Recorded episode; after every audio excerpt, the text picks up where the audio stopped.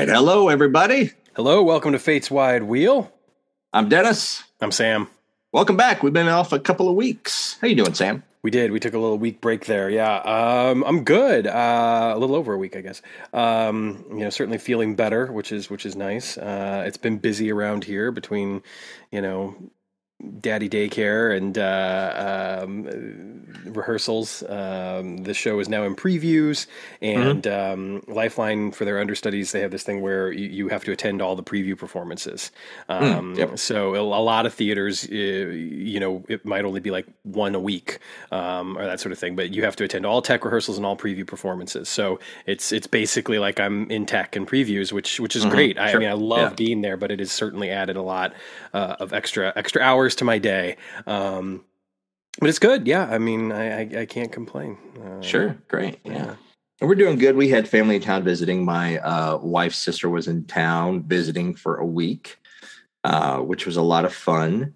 Uh, kind of sad at the end because uh, Harrison, our five year old, like he really, really adores Amelia. Yeah. And he was he was like sad three days before she left. Oh no.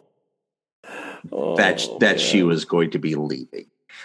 Um, and actually, like like the night after we dropped her off, like we were like doing bedtime together, and, and we were talking. I can't remember what he said, but he he said something about missing her and, and his and his heart being sad or something. And I was like, well, you know, it's okay. Like you know, you know, it's okay to be a little heartbroken, like when someone you miss leaves or something or whatever. And he said, my heart isn't broken. It's just not fixed yet. Oh, like I got to write that down. Yeah, man. Yeah, uh, and then we didn't get a great, great lyric. Yeah, but then we didn't record earlier this week because uh, my wife Betsy she was under the weather. Uh, so uh, so yeah, so yeah. So we're coming at so, you a little late, a little late. Coming, coming at you a little late, but we're coming at you this week. Oh no, with how the tests was what I can already tell from our text messages. This is gonna be a fun. This is gonna be a fun conversation. Yeah, yeah, yeah. I think so. Uh, uh, we'll we'll we'll get into it all later, but uh, I'm I'm I'm looking forward to it. I think that this will be um, potentially one of the more interesting ones that we've that we've had thus far. You know, with mm-hmm. with the journey through the first season. So, uh, but before we get to that, we certainly want to take a moment to uh, thank our supporters um, because yes. we have a new supporter this week. Um, and I'll just give give him a shout out. Uh, he's a very dear friend of mine uh, who was actually a groomsman in my wedding. I've mentioned him on the podcast numerous times before. Um, just a brilliant guy, full of heart, wonderful, wonderful, wonderful human being, and that is my friend Christopher Redmond. So, Chris, thank you so much for the support, uh, your comments, uh, you know, on a pretty much a weekly basis uh, about something that you've heard, something that tickled you, or something that inspired you. Uh, I've always been um, just an incredible piece of support that has carried me through on this journey. That is for sure. And of course, our conversations on uh, myriad topics that have nothing to do with Quantum Leap or the podcast uh, have been a source of endless enjoyment as well. So, um, I, I, I know him, so I can give him that that that, that tribute, that shout out. Sure. Um, we don't know our other supporters quite as well, but Dennis, mm-hmm why don't you drop their names at the very Our least and give them a big thanks? Yeah, Audra Ashley and Dana Buse. Thank you so much. I think Audra is a relatively newer listener. Dana, I think she has been with us from the beginning. Yeah, uh, five five years coming up. I mean, at this point, we know each other. So yeah, yeah, yeah, or at least um, she knows us. Uh, yeah, uh, for sure. Thank Other you house, both so very yes. much. Thank you. Thank you. Yeah. Uh, other housekeeping, find us on the web, fateswidewheel.com. Last episode, I said I was going to set up a new email, fateswidewheel at gmail. Well, it turns out, Sam, you know what? What? Someone someone took that email. You got to be kidding me. So we are Fates Wide Wheel Podcast at gmail.com. We'll put it in the show notes. If you have sent us an email to that other one, so sorry, somebody else got that email.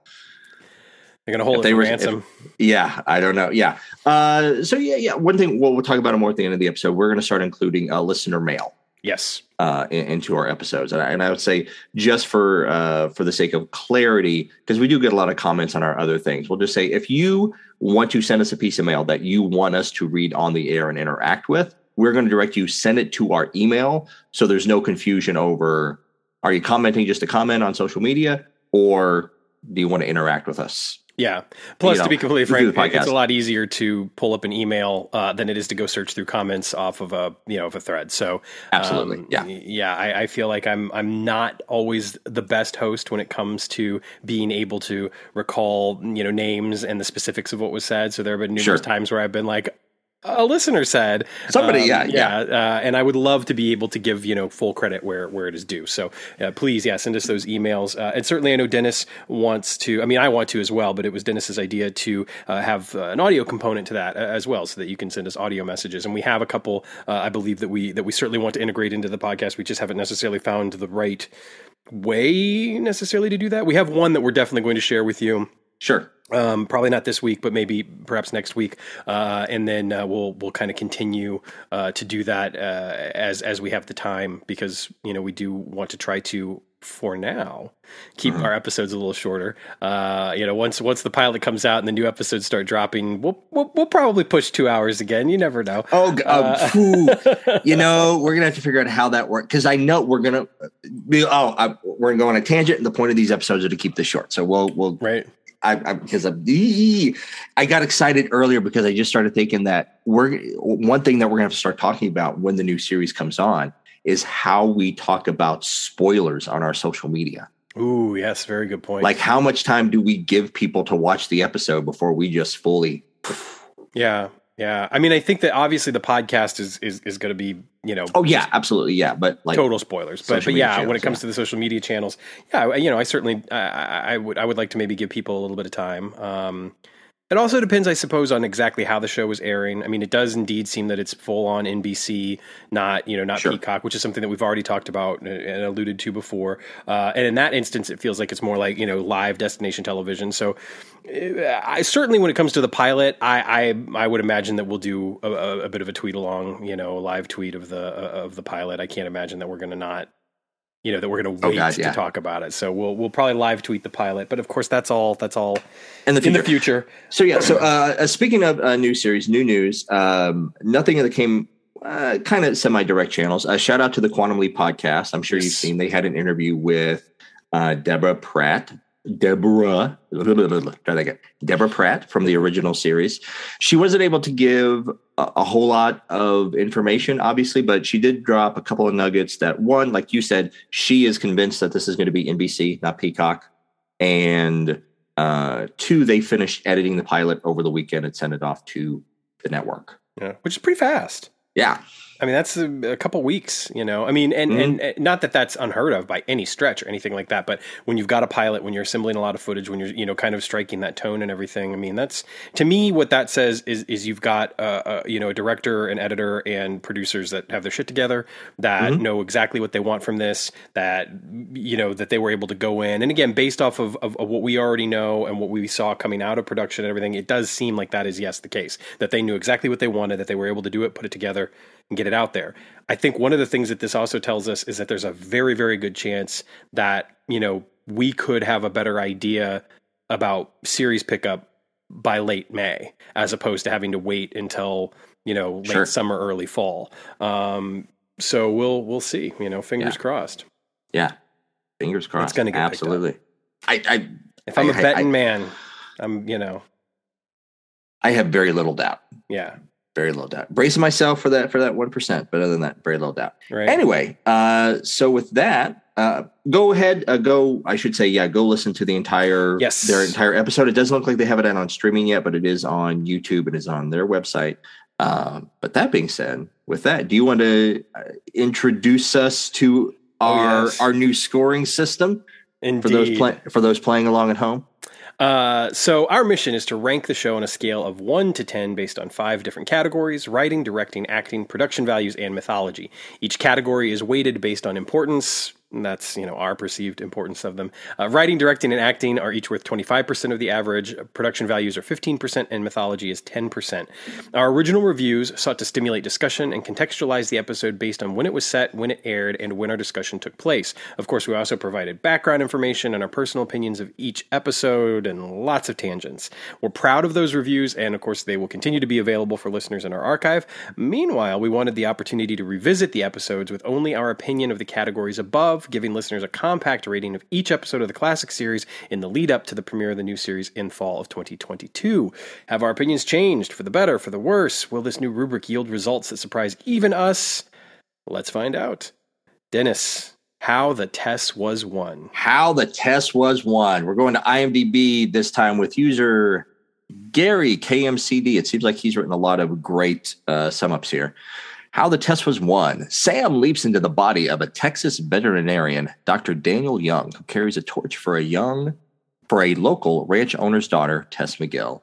She has a stubborn streak and refuses to marry any man who is unable to outranch her. She makes a bet with her dad that she will give Young one week to prove he could be a better rancher than she is, and if he does, she will marry him. Young's helper at the veterinary practice, who we'll get to, proves to be a bit of a surprise. Indeed. Uh, All this right. episode was written by Deborah Arakelian and uh, directed by Ivan Dixon. Uh, I just wanted to throw that out there. I know we haven't really necessarily been doing that with the previous episodes, but sure. Um, figure want to give give credit where credit is due. Absolutely. Um, so let's dive into the the first one on our list, the writing. What did we think of the writing of this episode? All right, here's the, here's the thing I'm going to say overall. This episode is sexist as crap. this episode would not even come close to being produced in 2022, at least not with some uh, more scathing commentary on the plot of the episode sure. itself. That being said, I really had a fun time watching it. I enjoyed it. I laughed out loud a lot. I forgot a lot of the comedy bits in the episode. I have not watched this episode since we reviewed it originally back in 2017 and our friend uh, claire feeney shout out she was uh, she was our guest on that mm-hmm. episode mm-hmm. and we had a fun conversation there so i haven't watched it since then and Same here. yeah um, i really enjoyed it i think it may be important to note that when we were reviewing the first season that's just when the me too movement was starting back in the fall of 2017 yeah and that colored a lot of of everything, like every conversation that we were having in pop culture. But I know it colored a lot of our discussions in those early episodes. And I can't remember if it started yet or not when we when we dropped this episode, but it was right it was right around that time. Yeah, I think it would have been shortly after because I feel like it really didn't start ramping up until about November. And, sure. And we would have, and this episode would have dropped probably in like late September, early September, somewhere in there. Yeah. Yeah, just based off of when we started recording. But yeah. Um, Yeah, I you know, uh, my response to that would be that um, on one hand, um, I completely agree with with a lot of what you said. I think that it would be interesting to see the type of commentary that would be made. I think that Sam would uh, react to some of the situations very differently, and not even if the show was being produced in 2022, mm-hmm. but even by season two or three, Sam mm-hmm. would be reacting very differently to some of these situations, the way the character was written. Sure. Um, now I can make up a head headcanon excuse for that being, you know, that after he was he leapt into Samantha Stormer, that that changed his view on some things and and and, and you know moved him forward, if you will. But even then, I just feel like there's certain there's the the pro the one of the biggest problems that I have with this episode is that it is very bland, perfunctory, and and very much just endemic of 1980s television. This is a Magnum PI episode. You know what I mean? Not not literally obviously there are huge differences, but that's but it's but it's that style. And and so Sam has to be that kind of man. And I, I feel like for for me, the episode just it's just average. It's not a bad episode, but it's certainly not a good episode. That's where I where I kind of felt overall. And the writing I feel like is very much indicative of that. There's a couple of good moments there's a couple of good twists. The best, you know, the best twist in the entire script comes at the poker game um, when it turns out mm-hmm. that you know um, Marshall Teague's character is is dealing the best hand to Tess. Um, I, I, you know, I think that that's a really nice twist. Um, other than that, it's just you know, it's your standard fare. And there's nothing wrong with your standard fare. I mean, I'm a guy who has enjoyed many an episode of Murder She Wrote in, in the middle of the night when I can't sleep, you know? And you don't get much more standard fare than Murder She Wrote. Now, Angela Lansbury is amazing and awesome and wonderful, and I could watch her do anything. But, sure. you know, when it comes to the script, like, it's, you know, it, it is what it is. So I, I, I just think that the writing to me was not, it was not incredibly strong. Um, it didn't it didn't say anything. It didn't really move anything forward. Um, I, I will say that when it comes to the mythology, there were some interesting bits and bobbles that got dropped, especially about Al being able to, you know, see, uh, be seen rather by animals. Um, the the stuff with Gooshie and Tina and that sort of stuff. But even then, the way that a lot of that was written just feels like okay you know you're doing this because you needed to do something. It doesn't it it, it, just it, yeah it just falls flat for me in, in a lot of places. Um you know the humor over over buddy uh, and and not you know Sam not knowing his name and just kind of like you know the reactions that are given or whatever. To me, it's written well enough, but what sells it more than anything, I think, is is is the acting. So I gave a little bit more credit to the acting on that than I did the writing. Um, overall, I, I again I felt like this was just a fairly middling episode in a lot of ways. So I went ahead and just gave it a five. Okay, I gave it a six out of ten. Now, one thing I I, I did enjoy about the writing. Uh, I love the one liners just throughout. Like I've read like the just like the one, especially with like you know with like Sam and Al, and like at the poker game, like like the the comments about about the bull, like you know half of them just stand. You know, I can't remember like half of them stand back and just admire the work. I can't remember like what the exact line was, but it's just like I've always enjoyed. I've always enjoyed that line. Sure, um, enjoyed it so well. I can't remember right now off the top of my head apparently. But anyway, but anyway, I, I also like how the, the narration over this episode, Sam talks about how like every time he leaps in, he has to do a song and dance about you know figure out like you know who he is and like where he lives and everything. And I did appreciate that. And I had forgotten how many times they come back to the bit of how he can't remember Buddy's name throughout. Like yeah. he keeps saying Pard, and it turns out Pard is the dog's dog's name. name yeah. And how like he just mentioned like he has to call he, he just calls Buddy boy, the boy uh, in the one part of the episode where he has to take Tess back after she has heat exhaustion. Yeah, I just yeah. like those bits throughout. No, and I, you know what, I, I, I, I agree with you on that, and and and I think that the there are some there are some highs uh, to this. You, you, know, I think, like I said, the poker game, Sam's narration overall, like the the line that he has about um, Wayne dancing as well as he did when he was like in kindergarten or whatever. Oh God, I love uh, that part. Yeah, you know that that's really nice. The problem with it is. I and it's funny because as I was watching the episode, I was like, you know, I'm I kind of forget exactly how Wayne gets together with Tess. There's got to be something that happens and whatever. And then and then when it happens, and it's like, no, this is not good. This is not. I'm sorry. There's nothing to me about this that is interesting or feels good about the idea of you know the doc gives her uh, all these things that he's written for her uh, because he's been in love with her and too afraid to say it. And then Wayne shows up and does the same damn thing, and she chooses Wayne because he's hunkier than the doc is. It's like, give me a break, you know. Yeah. So, so, I, so it's one of those things where ultimately I, I end up enjoying bits of it, but when I think about the whole, it doesn't hang together sure. well enough for me to say, you know, this deserves a six or a seven or, or higher. You know, sure totally understand that. Yeah. The yeah. episode, I can justify uh, like a lot of stuff, like even the, you know, like the whole like sexist nature of it, but everything. Yeah. When we get to the end and Wayne just swoops in and basically it just comes down, he's hunkier. Right. And Al even has that thing. It's like, you didn't have a lot to work with, Sam, you know, and, I, and it's like, yeah. Also, and you talk about, uh, I put it on Twitter that we are recording tonight, and one of our longtime listeners, uh, Larry Trujillo, I yes. apologize if I'm butchering your last name. Um, Trujillo? Uh, was it him? Yeah, yeah, yeah. So, yeah. So he puts out, yeah, what's up with Doc wearing glasses in the mirror? And, and, whatever. Uh, and the one comment I will make about that is like, yes, that is very out of uh, uh, out of line with what they did later on in the series. But I will say, for that far, it was actually pretty in line. Um, it doesn't bug me. Like in a couple of episodes, he's going to leap into Cam, and Cam has braces. Right. And Sam doesn't have braces on his teeth. And when you think about the broader thing of you know, a lot of times like Sam leaps into a woman, but sometimes they style Sam's hair accordingly and sometimes they don't. So I can sometimes he that. wears makeup, sometimes he doesn't. Sometimes he doesn't. Yeah. And you know, it, it, it's uh it's less of a stretch because like at this point, they hadn't made it clear whether or not it was Sam's body leaping or Sam's mind leaping. Right.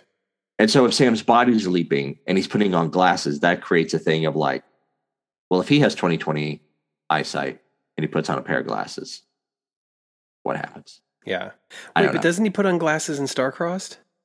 He does. Yeah.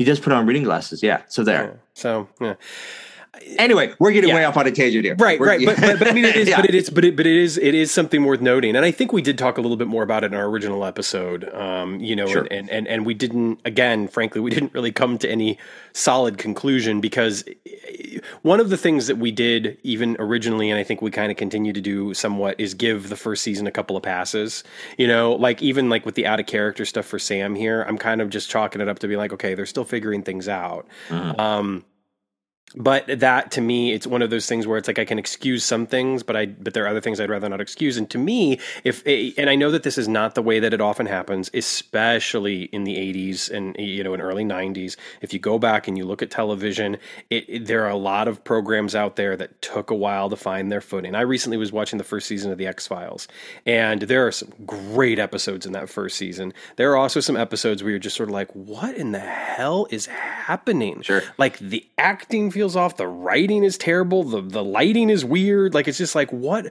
what show were they making? It's like all of a sudden it feels like a soap opera with Dana at a you know birthday party for a friend, and it's like what the hell is going on here? And even though they would toy with a lot of stuff later on in the series, it just didn't didn't fit. Anyway, sure. we're getting way off topic. We're way off topic. So. I'm gonna do, but the thing is, like as far as the writing concerned, this is why I originally brought back like the the standing in the mirror looking at the glasses. I can more buy that Sam's not wearing glasses, but the reflection is. Hmm.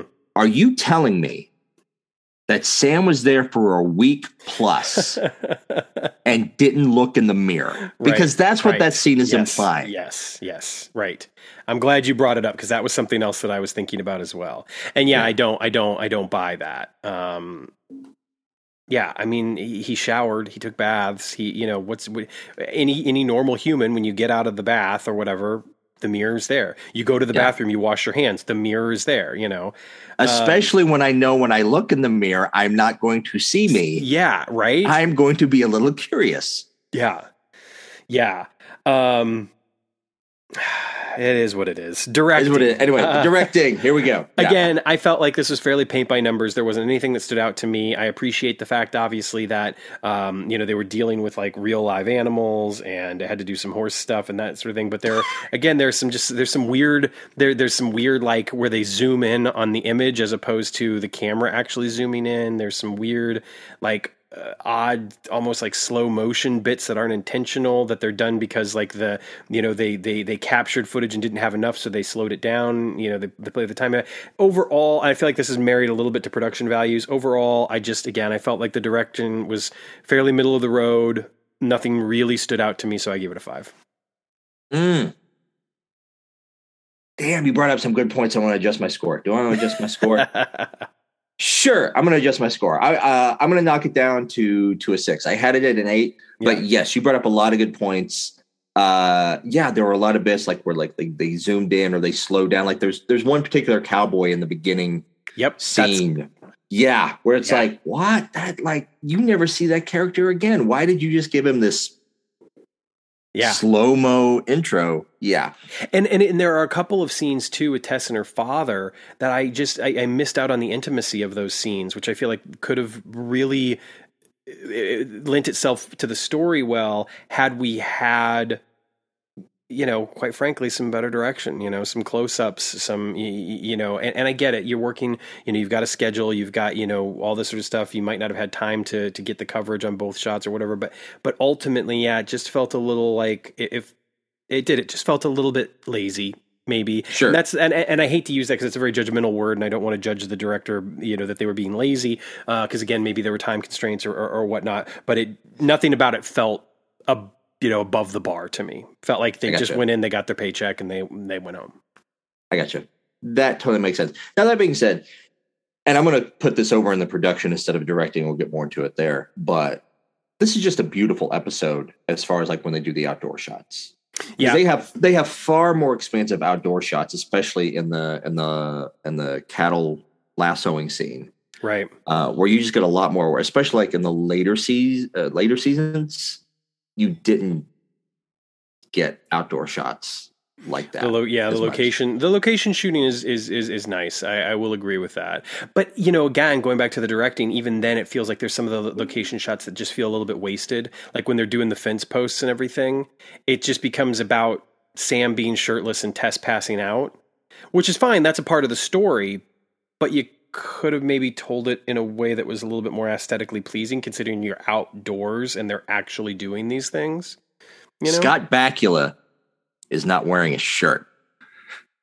Larry Ganny had something to say about that. Larry Ganny had something to say.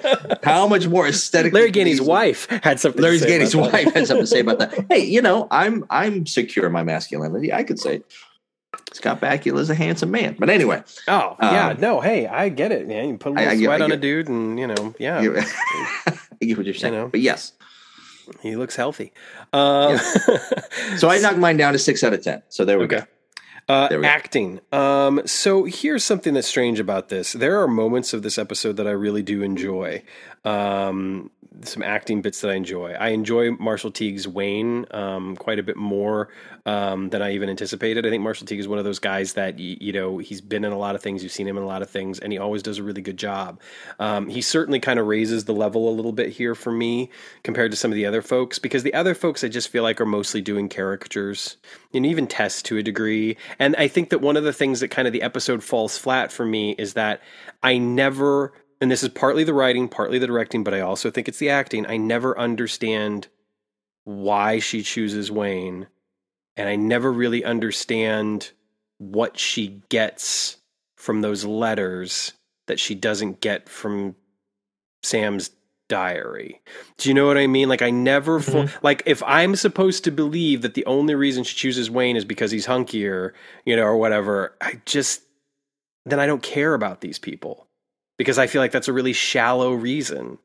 Like there's got to be more to it than that, and I never and that never comes across. But is that the actor's fault? Not entirely, because, because I, I, do put some blame on their shoulders. Yes, I I don't think they were given anything in the material at, at any point in the episode to show that uh, Tess and Wayne had any sort of affection each other beyond a working relationship. Like you you knew that they had worked together for a long time and that they knew each other really well. Yeah.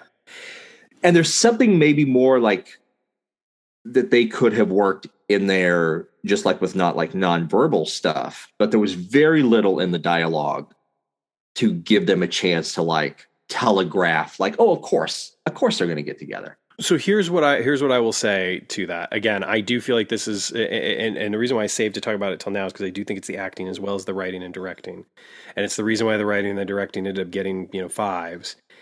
I never get to see Tess's choice. You know, this whole episode has been about Tess's choice, and I never see her make a choice. She has no agency. She has, you know, it's it, it's one thing to ask Wayne for the dance it's another thing to never actually you know what I mean? Like, mm-hmm. there's never a moment. I never get a moment where I can connect with the character, whether it's dialogue or or, or or or, direction or an acting moment where she makes the choice. I never get to see that, and as mm-hmm. a viewer, I feel like that robs me of the point.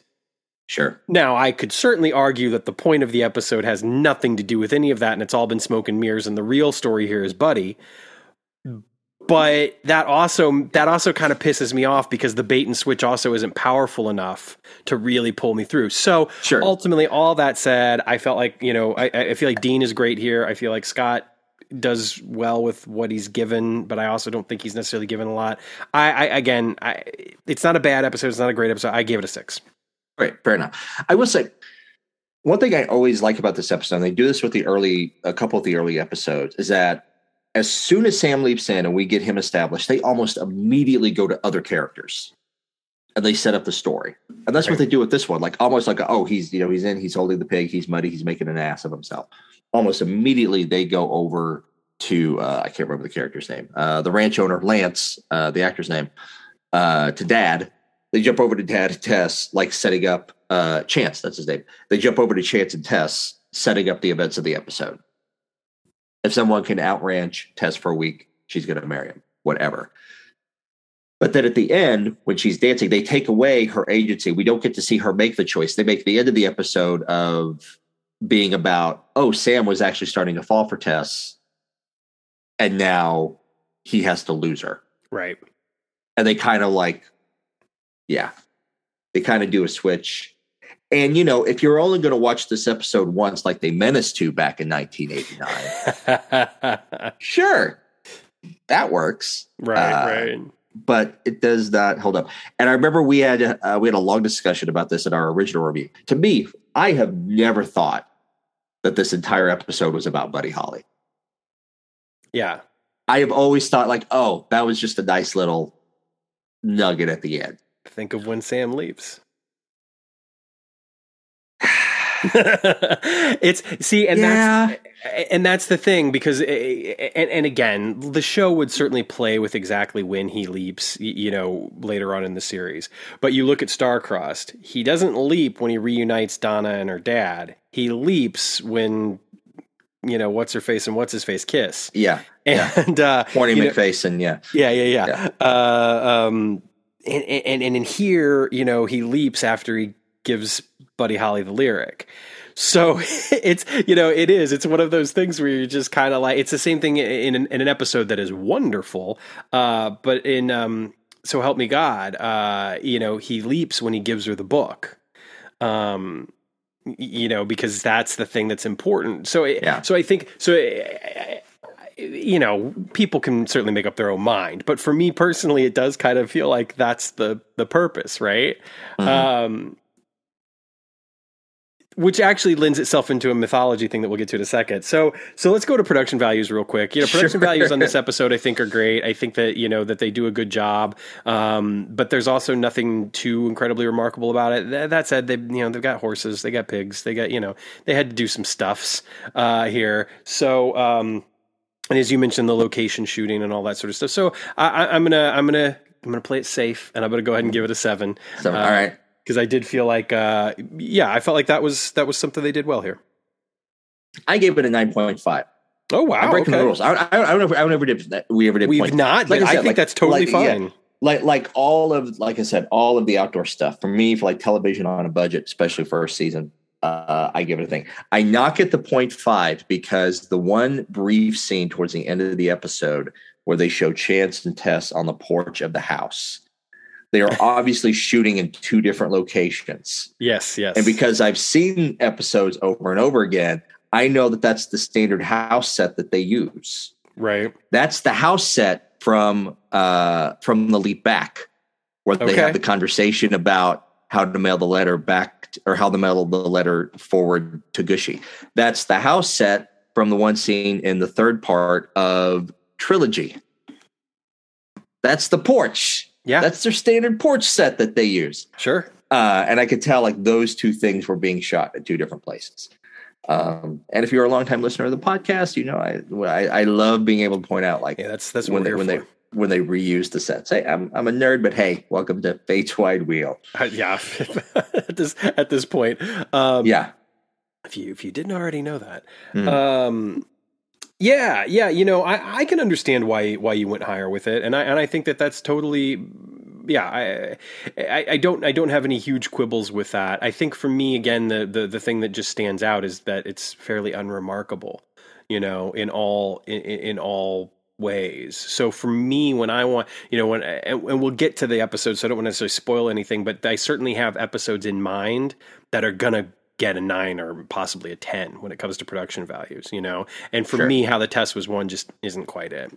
Um, let's go into mythology. This is an interesting category for this episode because this, in my mind, is one of the first episodes where we don't really get uh, I mean, you could right hand of God. There's not a ton of stuff, but there is some good Al stuff, and there's some moments between Al and Sam in particular that I feel like lend itself to the overall, you know, kind of arc, if you will, of, of the show. Uh, if if you can even say that Quantum has has an arc. I mean, we're certainly reading into things, but um, there are there are some, some, some things you know that pop out. Obviously, Al being seen by the animals, um, the the conversation about Tina and Gooshie as, as we uh, talked about previously. Um, I do feel like there is some some layering that that comes into play here, uh, but it's not a, a, ton. I might be I might even be generous by doing this, but I ended up going with a five. Mm.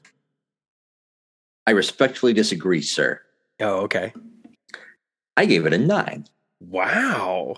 Because we get we get a lot. Of, I mean, as far as the character of Al goes, we get a lot.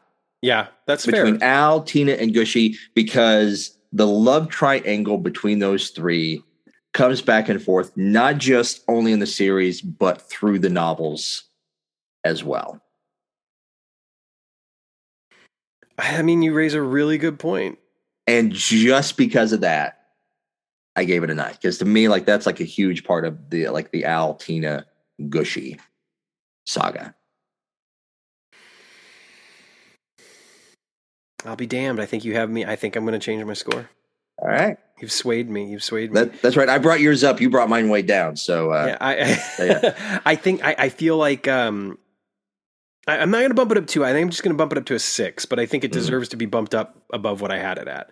Um, sure. Because you're right. I mean, those those are really really good points, and I think that the information in particular that we get about Tina and Gooshie is almost more valuable than the information that we get about Al.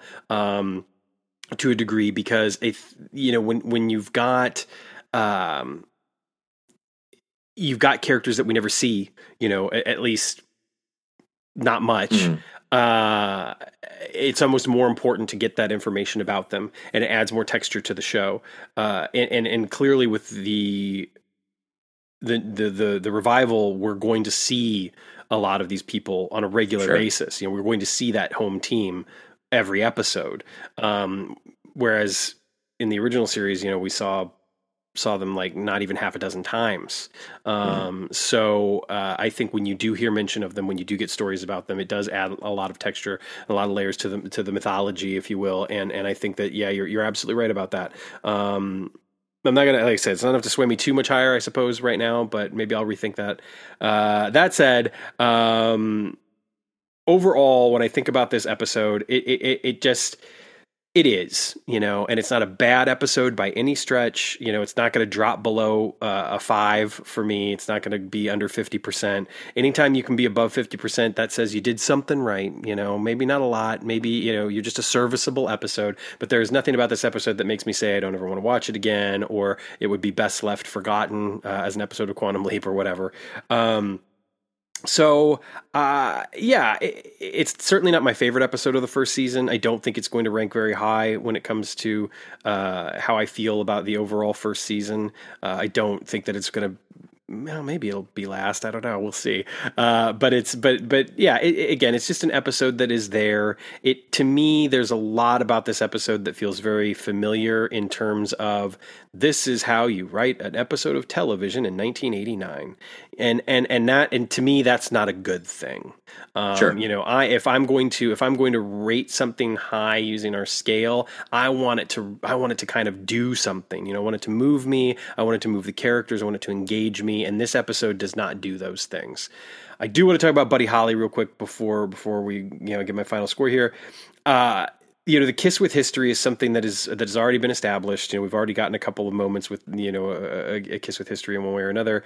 Um, and this is the first kiss with history that is overtly like 100% direct. The kisses with history we've had before have not been this direct. We'll get more kisses with history that are kind of like this but this is this is the one that really just cuts right to the Sam is interacting with someone who is incredibly famous and he is actually changing the course of their life. You know, when he inter- when he interacts with Michael Jackson or Bill Clinton or any of those other people, does not change the course of their life. You know what I mean? Uh, the Watergate thing, he changes the course of things there a little bit, perhaps, but not really. Like the break in was already happening. You know what I mean? He just happened to leave the door open. Um, this he directly affects Buddy Holly. Um, the gag of Buddy Holly plays well. Uh, it's fine. I remember liking it a lot when I was younger. Uh, not that I dislike it by any means today. I just don't know that it necessarily. Yeah, I don't know. I don't. I, to be completely honest, I don't know exactly how I feel about it. But I do remember when I was younger, I freaking loved it. I thought that this was the coolest thing. I think it's great because I think it sticks with even casual fans of the show who have seen this episode. That's I remember a very good point when when we were starting this podcast and we were like debating like what to name it. Uh, like we were de- debating like you know Fates Wide Wheel, which what we landed on, obviously. Uh, oh boy, a Quantum Leap podcast. And when I was put a, like some of the possibilities on on Facebook, one of my Facebook friends who was just like casually watched the show was like, "You should call it Piggy Sooie." Yeah, I, I, mean you're you're not wrong. It definitely yeah. is something that I think is it, it is within the realm of Quantum Leap. It's an iconic moment. Mm. And there, there's something I was going to ask you because I only thought about this for the first time watching this episode the last time. When Buddy is singing songs, making songs up earlier in the episode, are those melodies or tunes are they anywhere close to other Buddy Holly songs? Were you know, they the, kind of telegraphing that earlier in the episode with the, some of his lesser known songs? The funny thing is, is that I, as I was watching it this last time, it's all the same song basically. It's all leading up to being Peggy Sue. It's just different pieces of it. It's different, okay, and, he's, okay. and he's, play, he's playing around with it a little bit, but it's basically all Peggy Sue. Okay. Um, God, it's just. I mean, the other thing is that it's still. It, it, it is. It kind of.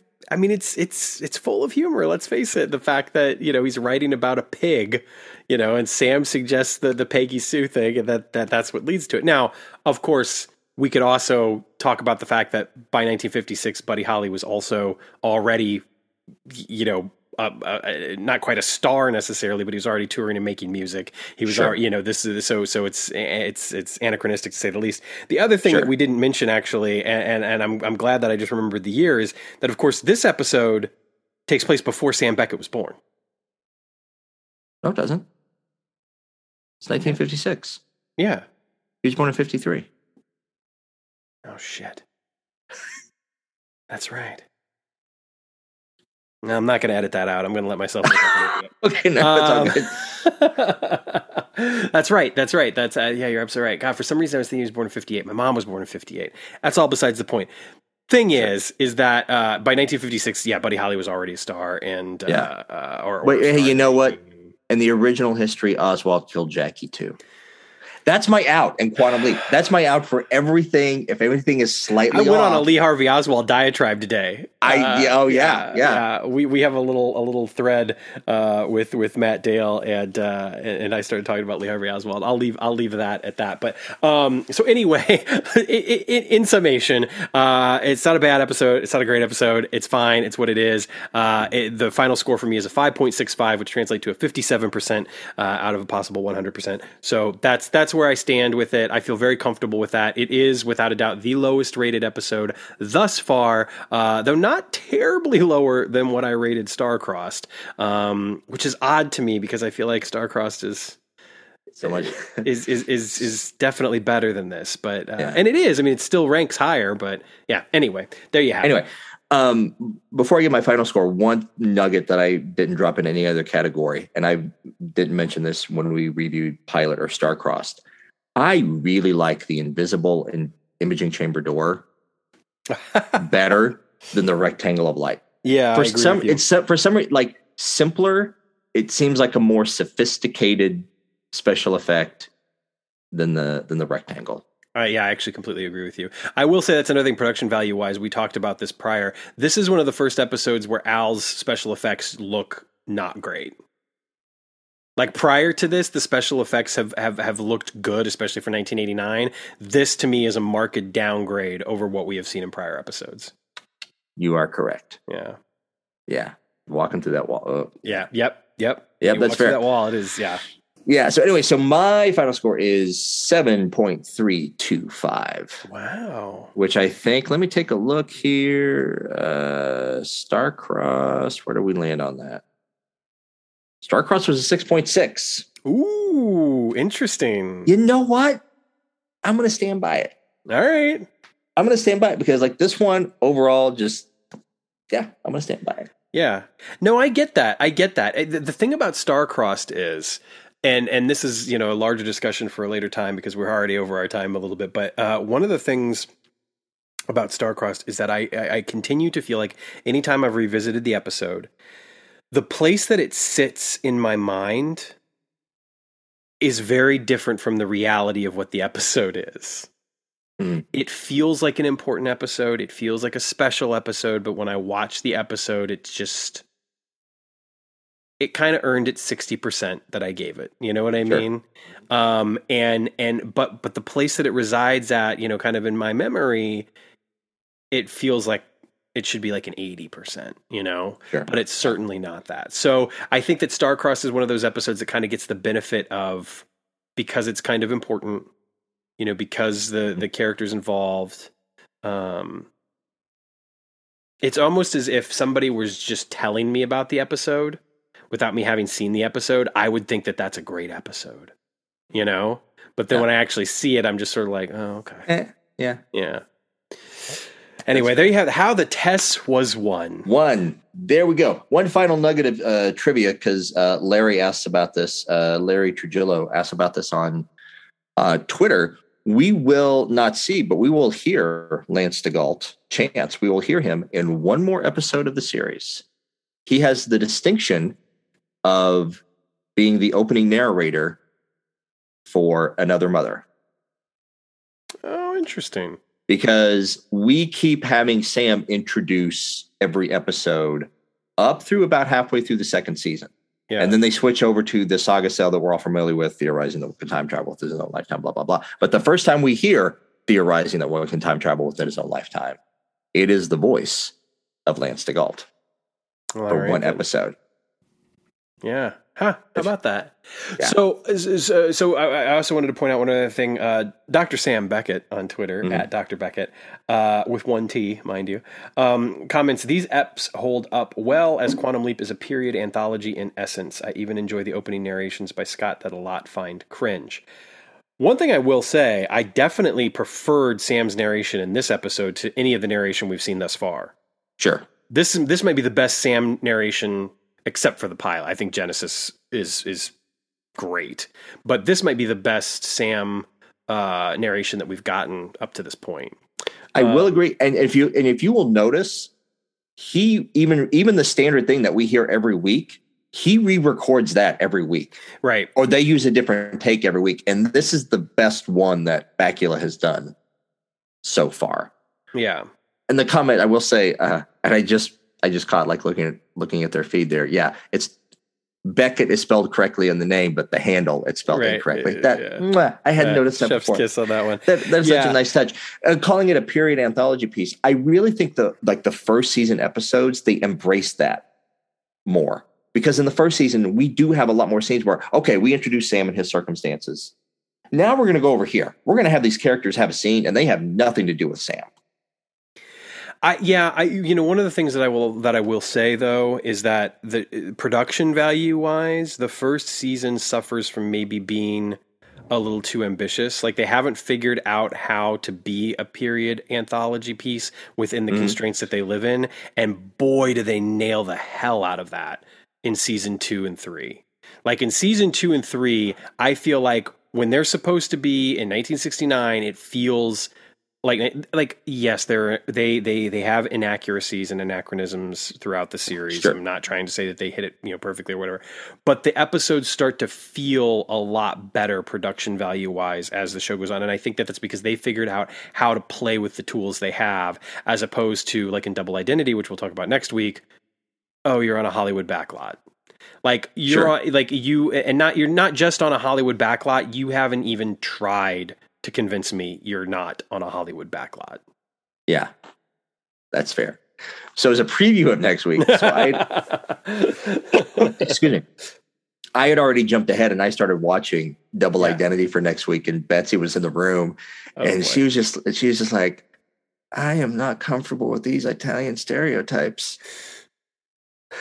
I mean, she's not Italian by any means, but she was like, "This is this is kind of cringy." Yeah, yeah, yeah, yeah. Well, you know, 1989, baby. Yep. yeah, it, it- yeah. Yeah, eh, you know, again, that's one of the things that the show gets better at too. I feel like as it, as it goes on, you know, sure. I mean, eh, I, I, I, think that the, the, overall tenor of the show, uh, once they embrace being a little bit more serious and a little bit more grounded, the, to me the show improves. And i know that that's not something that you necessarily wholeheartedly agree with but uh, and, and and there are others out there that might not agree with that. But for me the more grounded the show is the more serious the show is. And i don't mm. mean serious. I, I don't want every get, episode yeah. to be black and white on fire don't get me wrong. But i but i do appreciate when the show takes itself a little bit more seriously as opposed to being you know sure. others. I gotcha. So i think we yeah, so I think we wrap this up. Yeah, for sure. Uh, um, I'm surprised that we we ended up going a little bit longer, but hey, it's in our nature. Oh, sure. That's we, we, yeah, uh, of we, course. We, yeah. we struggle to to keep it too succinct. So, um, yeah, uh, I you know I, I just obviously want to want to thank everyone for continuing to support the show, continue to listen, engage with us on social media. Uh, again, uh, all the supporters on Patreon, as I have said before, if you have a little extra money you're looking to donate, uh, put it back in your community. You know, put it into a, a charity that means a lot to you. Uh, I will always, of course, shout out Doctors Without Borders in particular, uh, UNICEF. Uh, you know, I hold both of those charities pretty pretty highly and donate to both of them myself. Um, not to mention, of course, ACLU, Southern Poverty Law Center. Um, that said, if after you've made your donations or put some money back into your community, you have a little something left over and you want to give it to us, by all means, hit up our Patreon. On I, I just, I just got the bill for yeah. our hosting last week. so, oh yeah, so so so you know, uh, yeah, help us out a little. Uh, I wouldn't help say no. Um, and again, thank you, yeah. uh, Christopher and Audrey and Dana. Thank you once again. Uh, yes. Like I said, hit us up, uh, Fates Wide Wheel podcast at gmail.com with uh, listener mail. And if it's just like uh, in general, just like comments on this episode, comments on what you heard on this episode. And I think what we want to try to do, if we get email and just like start incorporating that as a regular part at the end of, of yes. all of our episodes, just reading off some. Yeah, and one other thing, one other thing that I want to throw out there too, and I would love to have some listener feedback on this. So feel free to comment on it. You know, uh, whether it's on Twitter or Facebook, uh, or of course send us an email. Uh, but I do feel like since the announcement uh, of the revival series, there has been just a little bit of an uptick in the mentions of Quantum Leap in general. Uh, and the place that I noticed it a lot recently was in every review of Russian Doll season two. Uh, they have compared the show to Quantum Leap. Um, I have gotten so because I get alerts alerts, news alerts, you know, through Google every time Quantum Leap like is, is mentioned or whatever. And I have literally gotten I'm I'm not exaggerating, probably 10 to 15 Russian Doll season 2 reviews over the past week and all of them. The reason I'm getting them is because they mentioned Quantum Leap.